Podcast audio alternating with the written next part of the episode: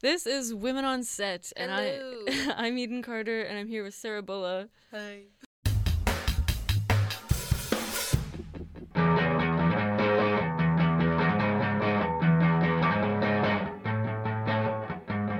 So last time we talked about Ellen Kuras. Uh, we're both big fans. Mm. Uh, you might know her from Eternal, Eternal. Sunshine, Uh, we watched Andy. Uh, I shot Andy Warhol. Yeah. She's also done Away We Go. Summer of Sam, uh, Swoon, a bunch of others. So if you haven't checked out our movies, definitely do that. If you haven't heard our episode, go back and listen to that one. Uh, yeah, We are on Twitter at Women on Set WPG and WordPress at uh, womenonset.wordpress.com. yeah. Uh, today we are going to be talking about Dee Rees, who is a director, um, an African American woman, and a very good director. We watched Pariah, one of her great films from 2011, I believe. I believe so. Yeah. and, uh, so we'll be talking about that in a bit. Right now, we're going to have a session that we've now called "So This Happened." Hashtag so this happened. because we've we've managed to debrief on on the week's events, uh, the last two episodes, and we have more to talk about today. Um, so in the wake of Harvey Weinstein, I'm sorry, in the wake of Harvey Weinstein, as if I could ever forget his name, uh, and all of the allegations against him, a bunch more people have uh, come forward with accusations against other people in Hollywood, big wigs like Kevin Spacey, who initially, I think it was just at the start of the week, had one allegation against him. Uh, what was that boy's name? uh, Anthony Rapp. Sorry, man. He's he's a fully grown adult. well, he Um, was 14 at the time, so yeah. he was like under uh, age of consent. Yeah. And so he accused Kevin Spacey of um, trying to take advantage of him when he was very, very intoxicated uh, when he was 14. And that was back in 1980. Um, it was when Kevin Spacey was about 28 and Anthony Rapp was about 14. They were both doing work on Broadway. And um, in response, Kevin Spacey tweeted that um, he doesn't remember the incident, which is kind of like a not really admitting up to it, but like it's saying, if this did happen, I'm kind of sincerely sorry, and I'm sure it was due to much alcohol, which is kind of like a blame it on the uh, uh, uh, alcohol kind of thing. But you know, it, it, it, he made a comment about it, but it wasn't the greatest one. And then, but it, it was also followed up with he had sort of two paragraphs there. The first paragraph in his statement was, um, "I don't remember, and if I um, did do this to this person, I sincerely apologize. It sounds like very inappropriate behavior." That was followed up by, um, "I'm now living as a happily gay man." Blah blah blah. So Mhm. it's a little mini coming out speech, um, and a lot of people were really frustrated by that. So that was the start of the week. But now this has progressed into many allegations against Kevin Spacey. yeah. And Netflix had already suspended the production of the sixth season of House of Cards when they heard about the first allegation. Now there are all these other ones. Um, some people saying that they were raped while they were unconscious, um, or one person in particular. I think they're 23 or. Um, and then there's uh, many other people who said they were groped on the set of House of Cards or throughout that uh, TV show's production. And yeah, so we're looking at quite a, a slew of, of accusations against him by many different um, victims. So that's pretty pretty unsettling uh, Mhm. for I think everyone surrounding his work. And um, this sparked a conversation. I heard some of it on the radio this morning on CBC, and I had to consider what I would say about this. Just can you separate the work from the artist? And this is a discussion that me and Sarah have had uh, many times outside of the Many, many, podcast many. just because you know we love certain people in the film industry and then you find out that they've done something horrible and so then where do you stand? Like do you still love what they've done? Do you still love their art? Or do you remove yourself from it entirely? And so with directors like roman polanski woody allen and uh, actors like kevin spacey like what do you decide you know? Mhm. how do you do you still watch their movies? Do you still love their work? Do you still um, look at it objectively or do you change your mind? And does it depend on the allegations? Does it depend on the the art what is it you know is it where is it subjective and where is it not And in this case, it's a bit like people are really looking at how the news outlets are handling it because um, some news outlets are just focusing on Kevin Spacey is now an out gay man, and it's like, okay, that's not really the main first issue at hand here. So some people are kind of like, shit, like.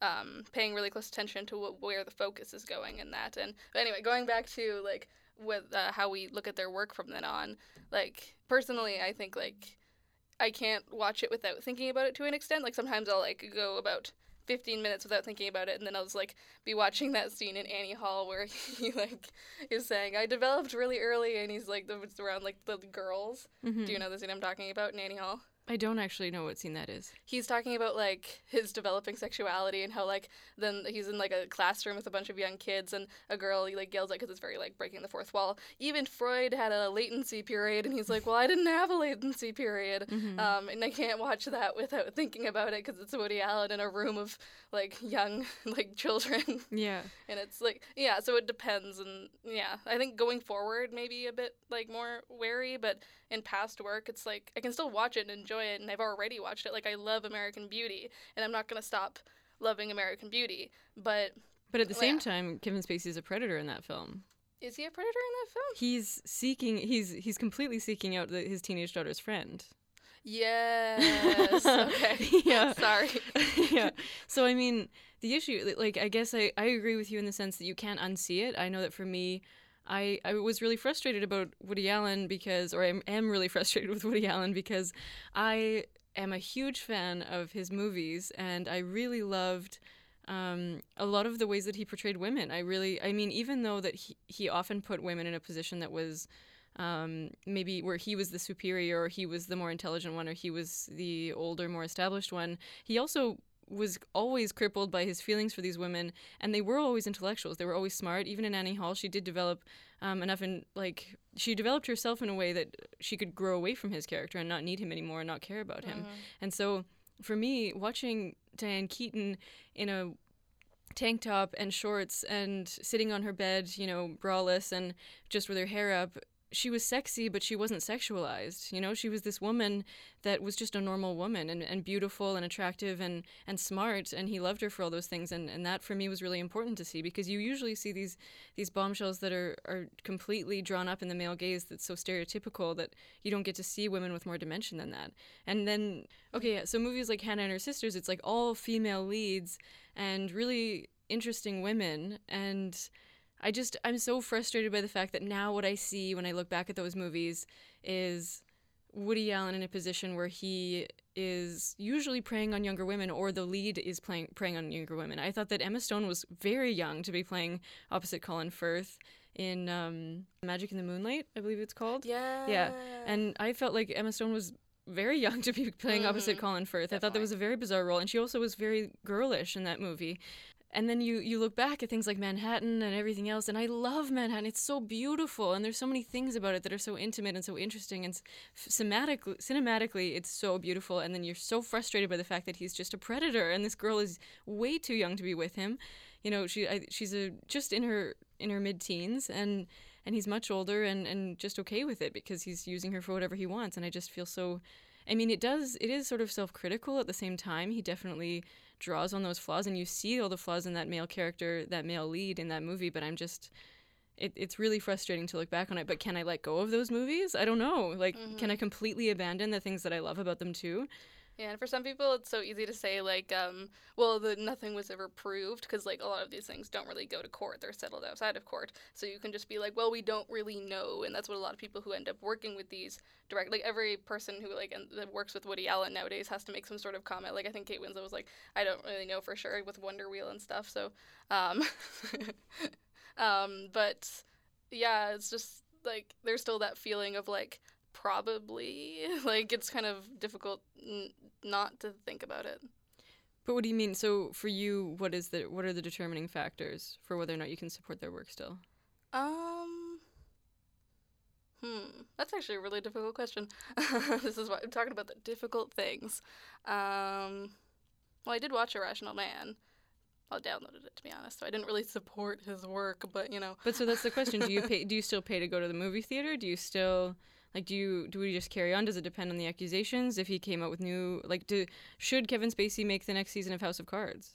Mm, I personally don't like House of Cards, so I vote no. but you know, um, I did watch um, Manchester by the Sea before I knew about the accusations, and afterwards I was like, oh shit, I paid like twelve or uh, movies are more expensive nowadays, fifteen dollars to see that movie, and I was like, was that the right call? And you know, the slightly questioning. So I really don't know nowadays. So going in, in the future, would you pay to see another Kevin or Casey Affleck movie? Probably not. I would just download it. Yeah, see, this is the thing is um for me too, I think it depends because I, what I want to do, personally, what I want to do is be able to watch the movie and not fund the movie and then be critical in my own way, to get to see what the work is, to see, Mm-hmm. uh, to be able to make my own judgments, but not necessarily to financially support the person who's making it. And I don't think that we should be giving opportunity. Like, it's it's difficult. It's definitely subjective. With the House of Cards thing, I am a fan of House of Cards. I didn't, not so much a fan that I'm up to date. I haven't watched the last season and a half, um, but I did really love the first couple seasons, and so for me, I don't think that they should make the next one, not because I don't think it's a good show, just because I think that you have to let that person go. You have to fire a person who's no different than um, Jian Ghomeshi or anybody else. If if they're that if they're going to represent your company that way, you can't have that on your name. I, I just don't think that uh, those kind of allegations should be left um, without um, reprimanding or without consequence. Yeah, if it does happen without consequence, that's kind of like it's okay to just do it going forward, and that's not good. Um, Yeah. But it, I do get the kind of like watching it and like being almost curious about like how it fits into their work. Like you kind of watch it in a new way, being like, what about this? What about this? Like Louis C.K. is coming out with a new movie called I Love You, Daddy. Have you seen the trailer to that I haven't seen the trailer. Okay, well, Louis C.K. has kind of complicated allegations against him. Not even like it's basically just rumors. Um, kind of different than some other ones in the sense that no one's actually come forward with any. I, I can okay, I can hear my saliva. Can you hear my saliva? When you just did that, I could. Okay, one second. Um, just the only reason I pointed at you is because you were looking towards me while you were talking. I know it's hard. I want to have a conversation. Mhm. Um, but yeah, Mm. um, You might be able to pull that farther. I don't know if that's hard for you to see.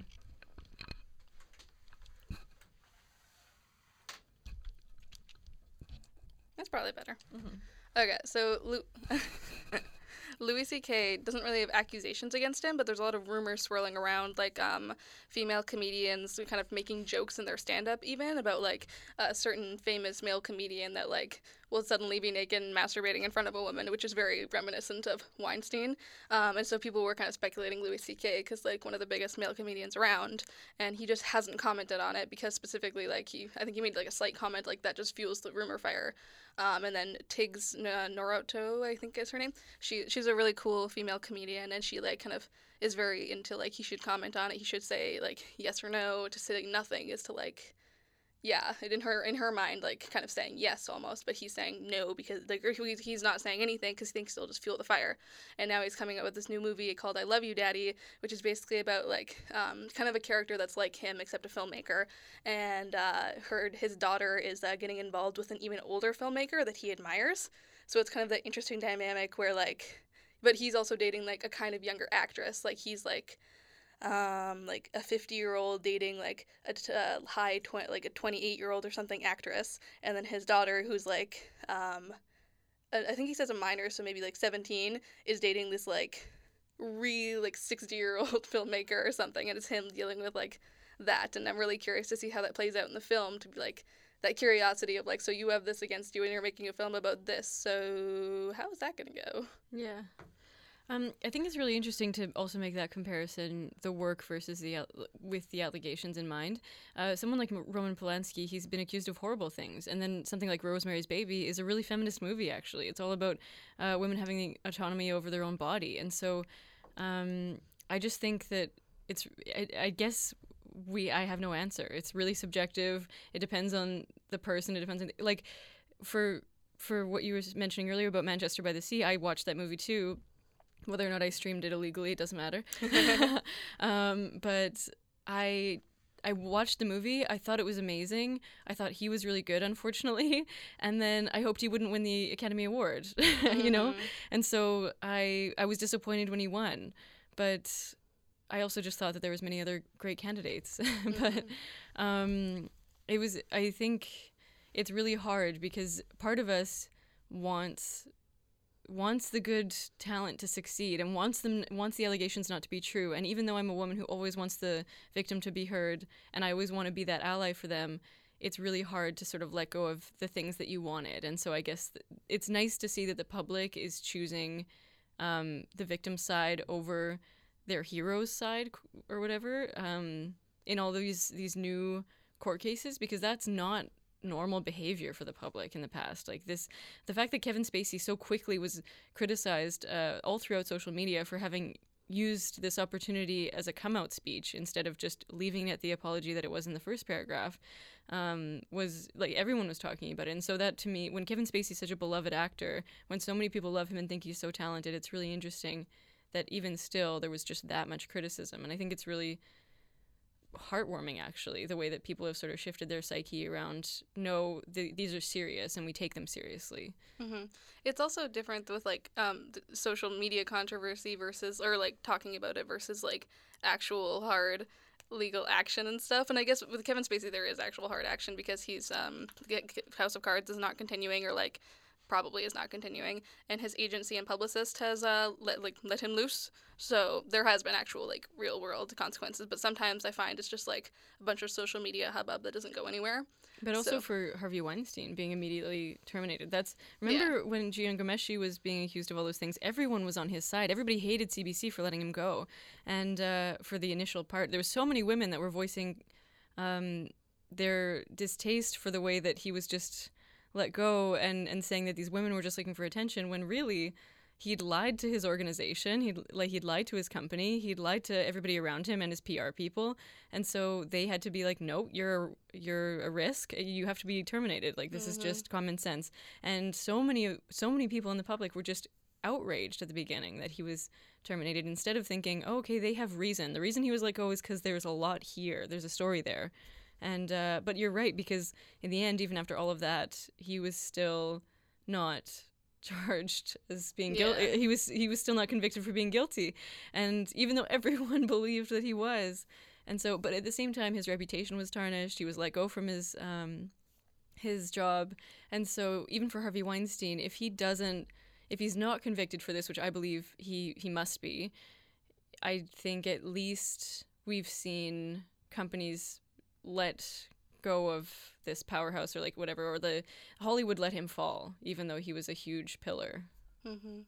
Okay, we should wrap this yeah. segment up before we make ourselves sad. this yeah. has been so it ha- so this happened.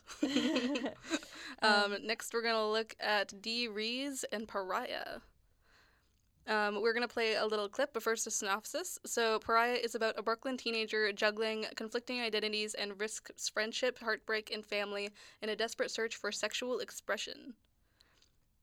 Play the clip.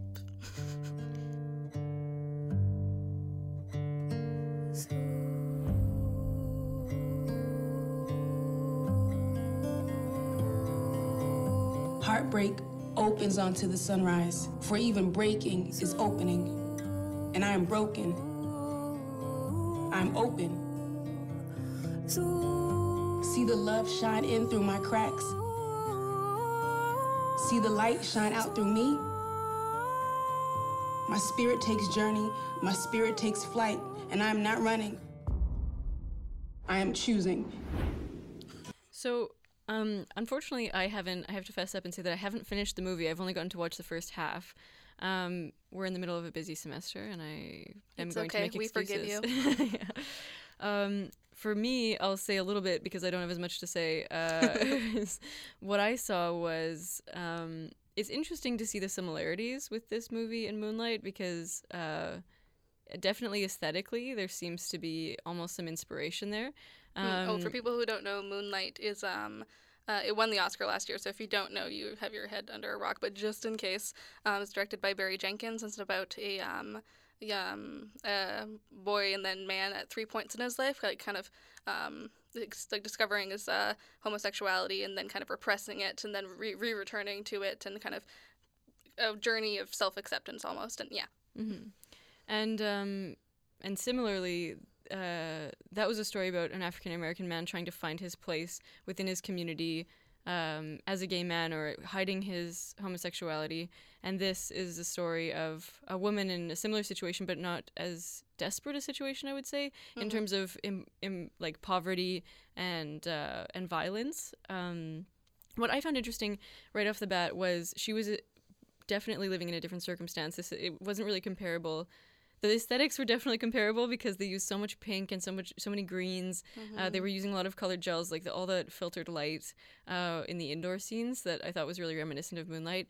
But um, aside from that, the story itself was interesting because she was seemed to be very loved at the very beginning of this movie. I don't know how it turned out in the end, but for me at the beginning, it was interesting to see how her mother seemed to want to be close to her, her father seemed to be supportive of her, and her teachers seemed to believe in her. And yet there was this massive sort of conflict going on internally and she was sort of isolating herself and, and looked like she was really struggling even though she was surrounded by a bunch of people that wanted to support her even a girl that was interested in her um, at the bar this um, heterosexual girl who was kind of like exploring and, and showing some interest uh, it was yeah yeah I found it much more relatable than Moonlight in that like a girl just like going between two identities, like the kind of self you present at school, because at school she is pretty much presenting as like a male, and at home like that kind of person that your parents want you to be, and your mom buying like buying you clothes and saying like, oh, you look pretty in this. Like even like obviously it's different when you're going through like um like coming out and stuff, but it's like such a relatable thing for any girl. I think that kind of like. Um, expression through your clothes and like your friends and your par- um, your parents and yeah. and also that um, struggle with your parents and their opinions really sort of resenting them for having any opinions or trying to get Yeah. close to you you know when you're feeling vulnerable and misunderstood the last thing you want is your parents to stick their nose in your room and be like hi let's be close like let's be best friends you're just like get out of my life i'm trying to deal with myself and figure out what's happening um, and then i imagine that's only enhanced when you're trying to sort out where you identify Mm-hmm. um, So Dee Rees describes Pariah as semi-autobiographical. She is a out woman, and um, um, she also wrote it. And uh, it's very, it's, it's kind of, it's very clear. It's very personal, and um, um, my tiredness is showing. Sorry. no that's okay Um, it's the end of a hectic week we just need it. bit of coffee. Um, it was adapted from a short. Uh, Spike Lee is an executive producer. Um, I really liked how. Um, at first, I found the cinematography like a bit too. There was like that kind of camera shake to it. Like I wanted it to be smoother, but then like all the like close-ups and how it felt kind of claustrophobic. I think it kind of adds to it. Even though sometimes it was like I need this to be on a big screen. Why am I watching this on my laptop? It was um. It definitely added to the feel of it because she just was like smothered by her like parents' opinions and like her even her friends, like her friend who was supportive of her sexuality, her opinions and like trying to like pursue these romantic relationships but being nervous because she hasn't even like kissed a girl yet and stuff like that. It's like it definitely shows in the cinematography. Yeah, I found the what you were talking about the camera shake really interesting because I was very unsettled at the dinner table. Um, they had this scene where they were having their first family dinner with the. It was the introduction to her father. We hadn't seen him yet in the movie, and um, her, the mother was acting very uptight and very sort of uh, anxious and overbearing. And I definitely felt anxious the whole time they had dinner, even though the conversation was fairly pleasant and even though they all seemed to be getting along. I definitely felt uncomfortable, and I felt like that was intentional like that Mm-hmm. i was trying they were you know maybe dee was trying to put us in her skin and just make us understand that like this isn't necessarily a comfortable space Mm-hmm. Um, and I, I liked how- how uh, there were these like bits of dialogue that at first felt like kind of unnecessary, but then like it's important for characterization, like the way that like the characters are confused, like oh I thought you said this sort of thing, like um, it's uh, much more like characterization through dialogue and stuff that I found kind of cool because um, yeah. yeah i also thought it was really interesting the way that i didn't trust their father even though they seemed to be getting along so well they were playing basketball and like laughing and enjoying themselves they were it was shot in a way and he was portrayed in a way that did, didn't seem close and i didn't feel i didn't feel very comfortable and very like secure around him like in the movie i guess if that makes sense Um, are we doing spoilers for this episode? Like, do you want to know what happened? uh, you you can you can do spoilers. I don't care. I'll keep watching regardless. okay, so um, the general the kind of what she, at first she's uh, it starts in like an awesome club scene where they're at um this um local lesbian club and she's with her friend and at first I just thought they were guys because they like they have their like snapback hats and they're like yeah d- dancing with like I guess the femmes and I don't know if that's like like I think this is sometimes pigeonholing, but like butch and femme lesbians. Um, and then like on the way uh, bus home, she's like changing back into her earrings and her like sparkle angel shirt, and her mom's like, "Oh, you look so nice today." It's um, so like relatable, and the way her mom buys clothes for her, being like, "I think you should wear this," is so like Oh my god. I thought that the scene with uh, her mother and that other woman, where she pulls out the garment that she wants her daughter to wear, was so well done. I definitely felt her mother's loneliness and her mother's longing for stuff to work out and her sort of fragility. I definitely felt like her mom was. It was very clear that her mom was a fragile person, and you really felt for her in her pursuit to, you know, try and support her daughter, get closer to her, and and sort of almost trying to turn her into a daughter that would have an easier life. Mm-hmm. Yeah, the mom is uh, religious also. Like they they established that pretty early on, so that's a factor. And she has a big stick up her butt. uh, and uh, uh, yeah, the main character is also a writer, so she's like showing her work to her uh, favorite teacher. I always I found that su- super cute. Um, and uh, uh, I found it dragged a little bit in the middle when it's establishing like her parents' like marital troubles. It's kind of like implied her dad is having um, an affair and her mom's like catching on to it and trying to like basically avoid it by being an overbearing mom to the kids. Like that's how she's avoiding dealing with her like cheating husband. Um, but then they kind of establish that, and uh, the main character is pursuing her love interest. It's uh, that scene with the okay. So for one of her, um, uh, a girl at school says that she might get with her if like what what's the phrase she used? Like a bit more something. So the main character feels the need to get a strap on. And her, she gets her friend to buy it for her, and it's uh, a white dildo, because didn't even get her like a, a black dildo. And uh, and the scene where they cut to it, the scene where they're talking about it is very sort of um, the scene where they're talking about it is sort of subtle and discreet, and then they cut to this shot of just like the dildo, like it's just the dil- the strap on already yeah. on her body, and um, it's yeah, it's sort of drawing and it's also very comedic. Uh, but especially you... her uncomfortableness with wearing it, like she's trying to wearing it and like shifting around like a guy would, kind of would, I guess. yeah, like... I actually thought it was a really exceptional performance by the lead actress. Oh, definitely, because like I, I didn't think that's that you're so into her character that you don't even think about her as an actress. She's just like, this is who you are right now. yeah, so her name is Adepero Oduye. I don't know if I pronounced that right. I really hope so. Um, and uh, yeah, I just felt like, especially like even next to the other actress, she just outshone everyone.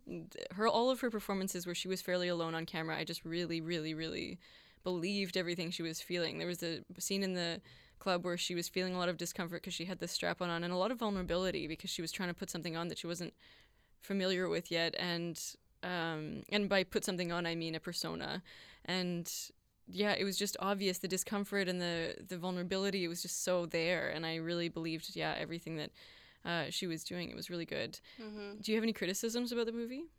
Um, I think like it depends what you compare it to. Like initially, we were comparing it to like Moonlight because it's kind of like you can't huh? no, I was just to say, like, I we can't probably com- I well, I guess I could say this on. Um, I was just gonna, yeah, I don't know that we can compare it to Moonlight. I don't think that. Well, yeah, you can't really, but initially that's what we were kind of thinking based on the premise initially. But it's like so different because of like the home situation and also the structure. Like Moonlight has like a very clear three act structure, and the music is so dramatic, and it's like this one has much more like um like characterization through dialogue and it's just that one like time and she's already kind of like established more of her identity. Like she has basically like internally accepted herself as gay and now it's more about like showing it and like how to like interact with other girls and stuff like that like actually putting it into practice kind of. And owning it all, in all social circles too i guess. Mm-hmm. even with her um other um, like uh, her friend who is also a lesbian like um, her friend has left school and is getting her GED so she can't actually hang out with her at school. And the friend is also like um, like very like uh, kind of a ladies lady. Uh, and so she feels kind of like pressured to go out there and stuff. But then when she does she actually gets um uh, a girl that her mom weirdly enough is like you should be friends with this girl because you're both have like I don't know, like rebelling against your moms. uh, so they kind of like put them together like a play date kind of thing, but then they end up like actually being kind of cool together, and like the girl is pretty nice, and then um, uh, she starts like kind of um, going on a date with the girl and her um uh les- the initial lesbian friend is like kind of jealous in a way almost so she's like at first she's very like um like almost macho and trying to like put on a face and then kind of like um actually confesses like I'm have to admit I'm like a bit jealous here and like have feelings for you and that kind of stuff. Um, and then uh, the main character ends up like what's her name again? It's, it's Lee. She kind of has like She different goes nicknames. by Lee. I think it's Alike. Alike. So Alike um, ends up uh, uh, sleeping, spending the night with um, the um, girl that her like mom kind of matched her up with, ironically. But then the next morning, the girl is um, kind of like brushes her off. It's like it's such a heartfelt scene actually, where she does the kind of like the straight girl like like I'm not actually gay. This was just like a night kind of thing, and it, which just sucks because before then they were like showing each other music. They were like talking about their relationship with their moms. They were like emotionally connecting, and the next morning it's just like boom, which is like kind of like similar to other things I've heard. Like I've heard um uh, like uh, lesbian sleeping with straight girls, kind of like that, like straight girl just doing it like as a phase, and then the lesbian is actually like, like just just pursuing a romantic interest. So it was like so like so like heartbreaking, and she goes home and like wrecks her room, and yeah, then like kind of um in in the process of like her emotional just peak, she comes out to her parents her and then her parents at the time are like her mom is accusing her dad of like infidelity and her dad's just trying to like calm stuff down and her mom is of course freaking out and like it's kind of slaps her. Um and then yeah it's sad. But then she she recovers. She writes a very emotional piece which is in the trailer. Uh, i don't know i'm just spoiling the movie at this point. Stop me Um, the the only criticism that I would have in the first half of the film that I have seen um, is the music choices. I was really not into a couple of them. Uh, I think it may be a stylistic choice from the earlier 2000s, or maybe Yeah, it's just uh, it was these. Yeah, they're, the lyrics, the it, they just drew attention to themselves in a way that was way too Mhm. melodramatic, and it didn't suit the very stylish aesthetic of the film. I just thought that the music should have been more subtle and let the visuals play out and speak for themselves. And I really found the songs a couple times to be distractions, and I was really sort of disappointed by it because it, it definitely took away from. I thought that it was a very um, what's the word? emotional film No, like um, I thought there was a lot of mastery in the way that it looked and the way that it was made and the way that it was acted by this main character. Um, but then I thought that it was sort of uh, diminished a little bit by the some of the music that was used. Yeah, especially music with lyrics. It feels more like it's telling you what to feel as opposed to just letting you kind of feel it.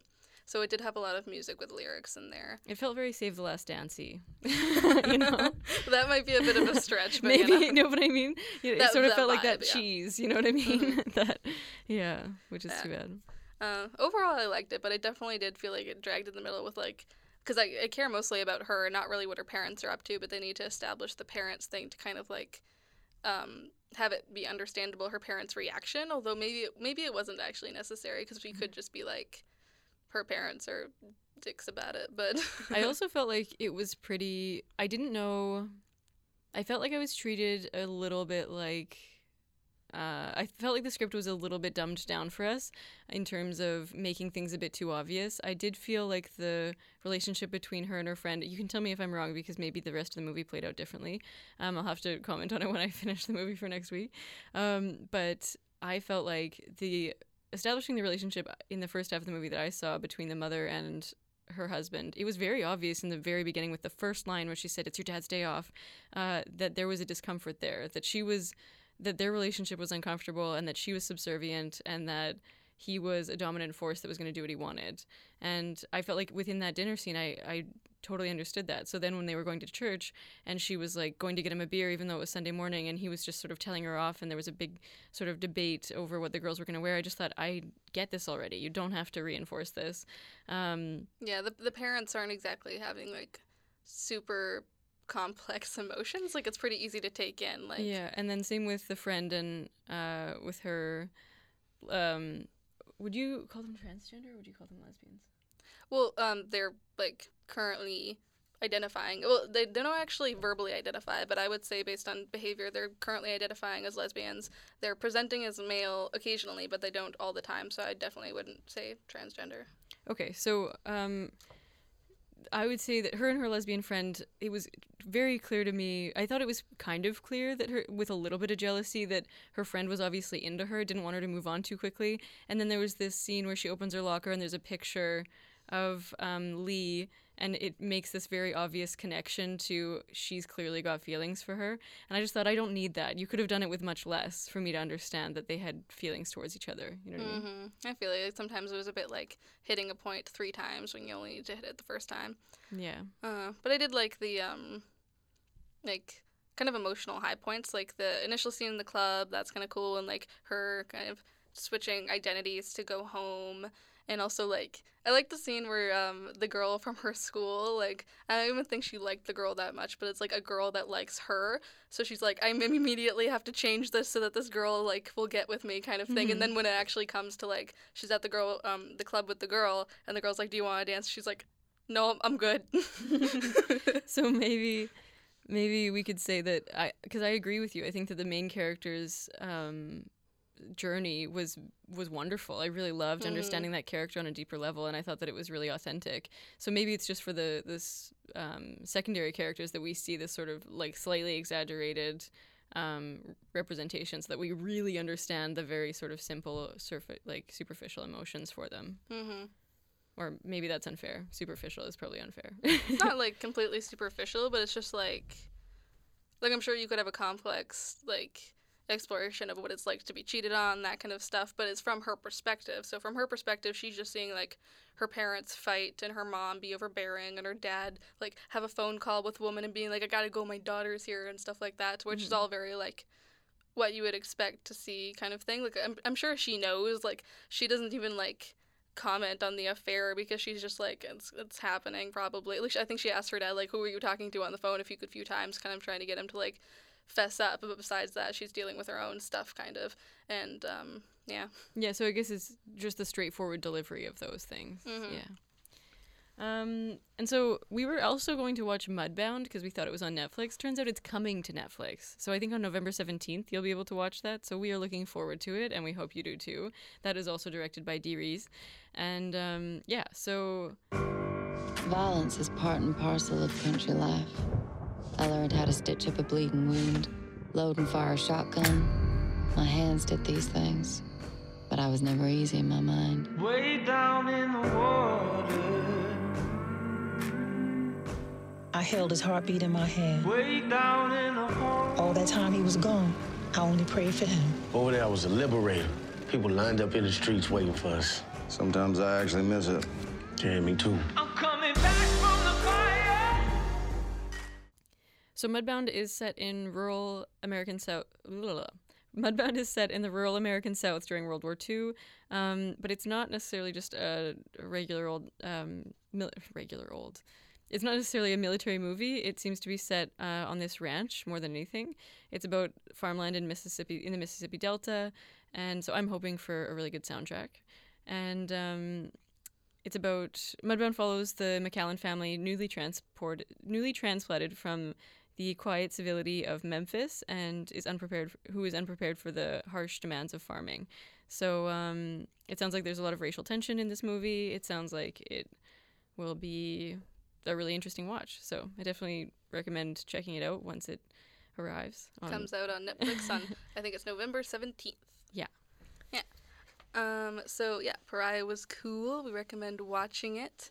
And yeah, that's uh, uh-huh. our recommendation for this week of like a movie that directed by or like worked on by a woman that we both really like is Paris is Burning.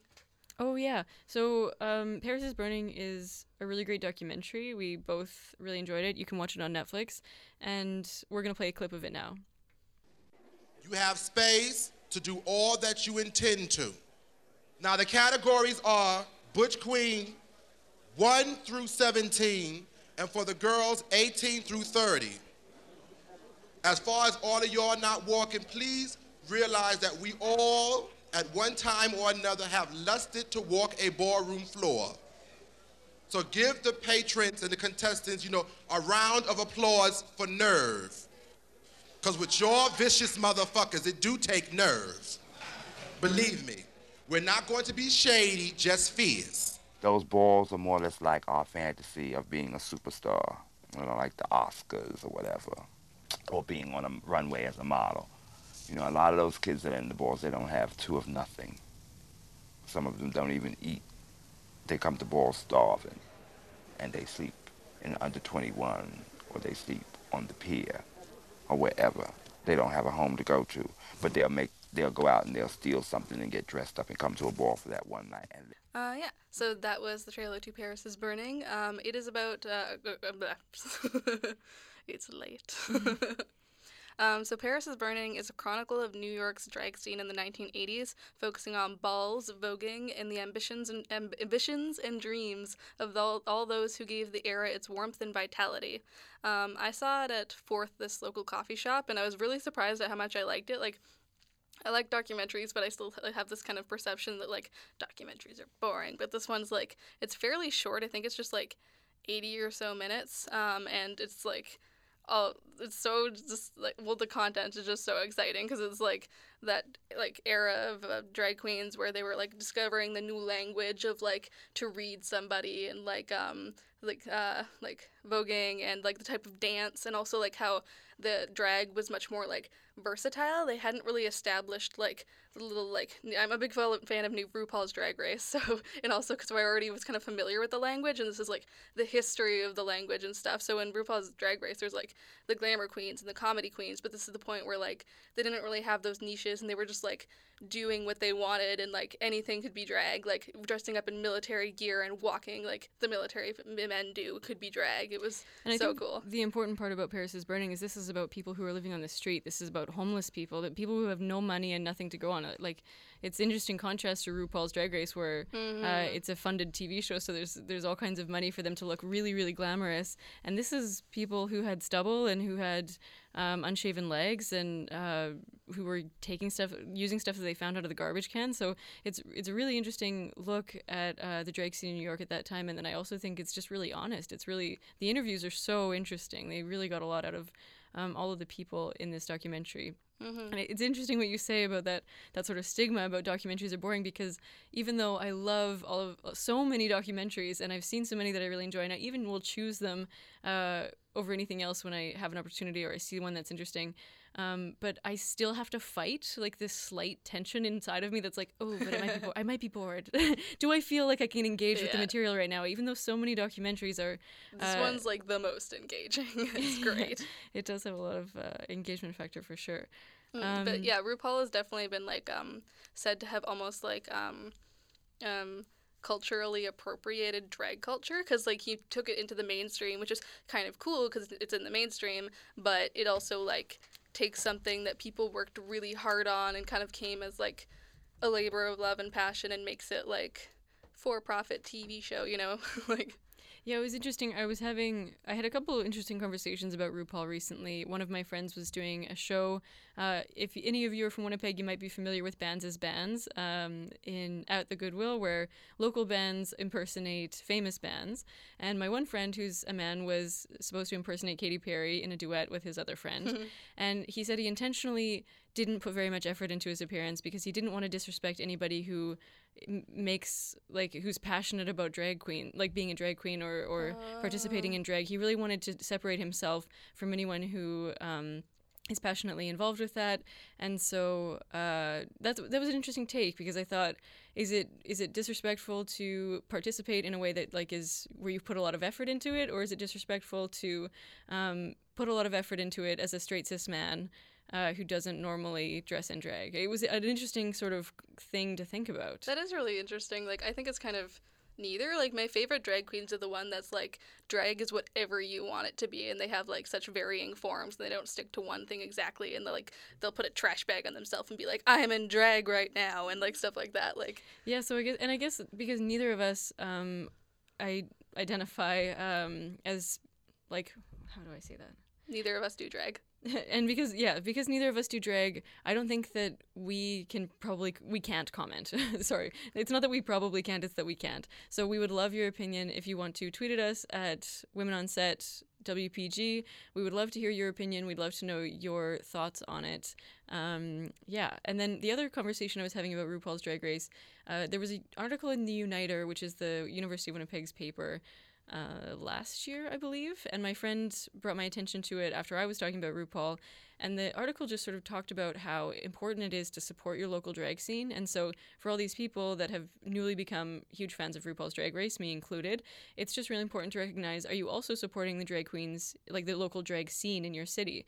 And so, just to remember that there are shows that go on, that there are events that go on. For Winnipeg, the Sunshine House has all kinds of drag events all throughout the year. And so it's really important for us to recognize that these people exist around us and they're not just a, a thing from Hollywood that we watch on TV. Mm-hmm. And so it is important to like recognize what's going on locally and how can we support them at home as well. Fame has an off- awesome uh, Christmas event by the FYI. They give out like free stuff like condoms, not just condoms, also like measuring tape. One year I got like coupons to like stuff. It was good, and there, there's drag queens at that one. it's it's super fun, and they do like performances and contests. It's amazing. Um, but yeah, back to Paris is Burning. As fascinating as RuPaul and our local drag scene is, um, it's super um, interesting how like they're the varied like the characters are. Like I love that kind of like um, there's one guy who I think like I uh, googled afterwards, and he like basically like is a pioneer of voguing. Like the way he vogues is like I have never seen voguing before. It's like maybe beautiful. we should maybe we should uh, talk about what voguing is for viewers who don't know or listeners who don't know. How do I describe voguing? Because okay, the stereotypical like Madonna voguing, which she like also kind of culturally appropriated voguing, um, is to like put your hands around your face in a square and dance.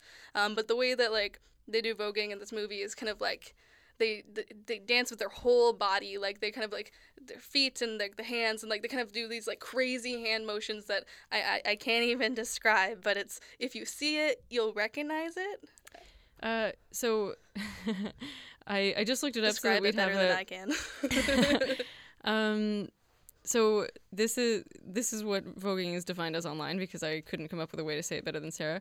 Um, it says to I had such a good description, J.K. dance to music in such a way to as to imitate the characteristic the characteristic dance to music in such a way as to imitate the characteristic poses struck by models on the catwalk. So you're like dancing and like walking in a catwalk way. Like it's, it's as if you're taking control of a runway, but you're doing it with dance. And it's like incredibly like exaggerated and like it's to the music, but also like incorporating your costume or like I guess not costume, but like your outfit and like incorporating a lot of freestyle. There's just it's very freestyle the way that I guess like nowadays there would be like different forms of voguing, but like that's the way that they do it in the movie is just awesome. And then there's also like a character who is um uh, uh, planning to get a sex change and like who will go out and like with um like kind of men. And like there's this famous quote um that she has that like uh um uh, so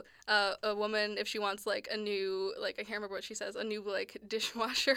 It's slightly sexist but kind of like an interesting quote. If she wants a new dishwasher from her husband she'll probably have to sleep with him. So really it's not that different. Her her explaining how she like kind of has sugar daddies um, and just such an interesting character. And she becomes like a really vital character to the film. Mm-hmm. so we highly recommend paris is burning. You can check that out on netflix. Please do. Um, and so for next week our homework is to check into reed morano. And if you haven't seen this woman she or if you don't know of her, she's directed a few episodes of The Handmaid's Tale. She was the director of Med- the director or cinematographer of Meadowland. Director of Meadowland. Right, director of Meadowland, and she was the cinem- cinematographer for Frozen River and for The Skeleton Twins. That's the one with Bill Hader and Kristen Wiig. Mm-hmm. So we're going to check out as much of her material as possible for next week. We encourage you to do the same, and uh, yeah, especially Handmaid's Tale because Handmaid's Tale is awesome. yeah, and I've never seen an episode, so I'm really looking forward to checking that out. Mm-hmm. I really like how I, I, didn't actually read the book, but I spoiled it for myself online way before the TV show because I tend to do that with books. Um, but they really the way they adapted the book is super cool, and I love um, Elisabeth Moss. She is great and everything. And yeah, I really uh, recommend you watch it. Ooh, we also have a local event recommendation. Isolated Landscapes video by Prairie Women is happening at Video Pool.